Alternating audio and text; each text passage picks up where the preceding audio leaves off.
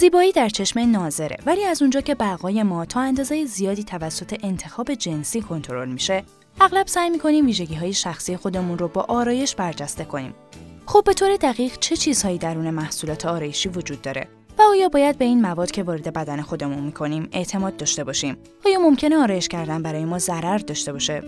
به لحاظ تاریخی مردم مصر باستان از یک ماده معدنی که بیشتر حاوی سولفات سرب بود برای کشیدن خط چشم استفاده می‌کردند تا شبیه به چهره آتشین کلوپاترا ملکه مصر باستان بشن.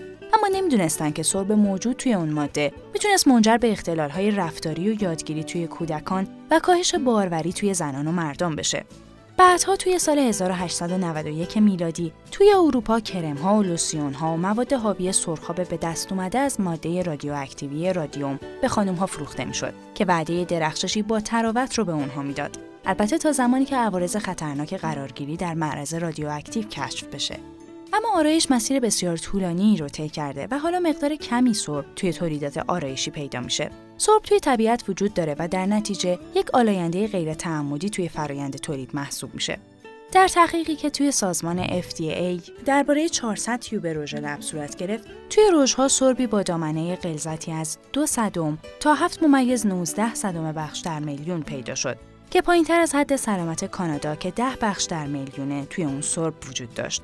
رژ لب تقریبا از 47 درصد روغن، 36 درصد رنگدونه، 17 درصد موم و 5 درصد عناصر دیگه شامل مواد نگهدارنده تشکیل شده. روغن اون به طور معمول روغن کرچکه که از دانه های لوبیایی حاوی پروتئین سم رایسین به دست میاد. یکی از سمیترین مواد روی زمین که از اون به عنوان یک سلاح زیست شناختی هم استفاده میشه. هرچند فرایند استخراج روغن کرچک شامل گرمادهی میشه و ماهیت رایسین رو تغییر میده و اون رو غیر فعال می‌کنه.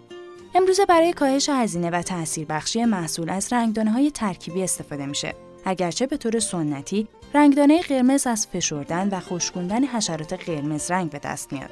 بعضی رنگدانه های آبی از نمک اسید فروسیانید حاوی ترکیب آهن به دست میاد. سیانید به شدت کشنده است. اگرچه در ساختار این ترکیب سیانید پیوند بسیار محکمی با آهن داره و در نتیجه نمی‌تونه به عنوان خط چشم ما رو مسموم کنه.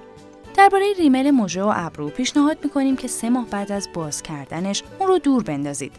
باکتری های از گونه استریپتوکوکوس و گونه قارچ در حال رشد در 36 ممیز 4 درصد از لوله های ریمل یافت شدند.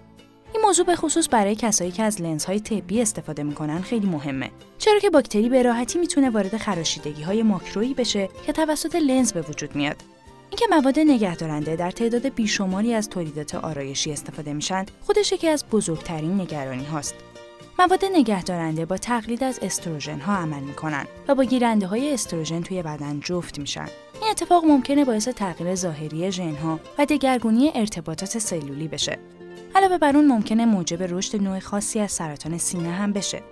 بسیاری از تولید کنندگان محصولات آرایشی در حال تغییر ترکیبات خودشون و حذف نگهدارنده هان. اما هنوز هم لازمه پژوهش های خیلی زیادی صورت بگیره تا به هر گونه نتیجه قطعی برسیم.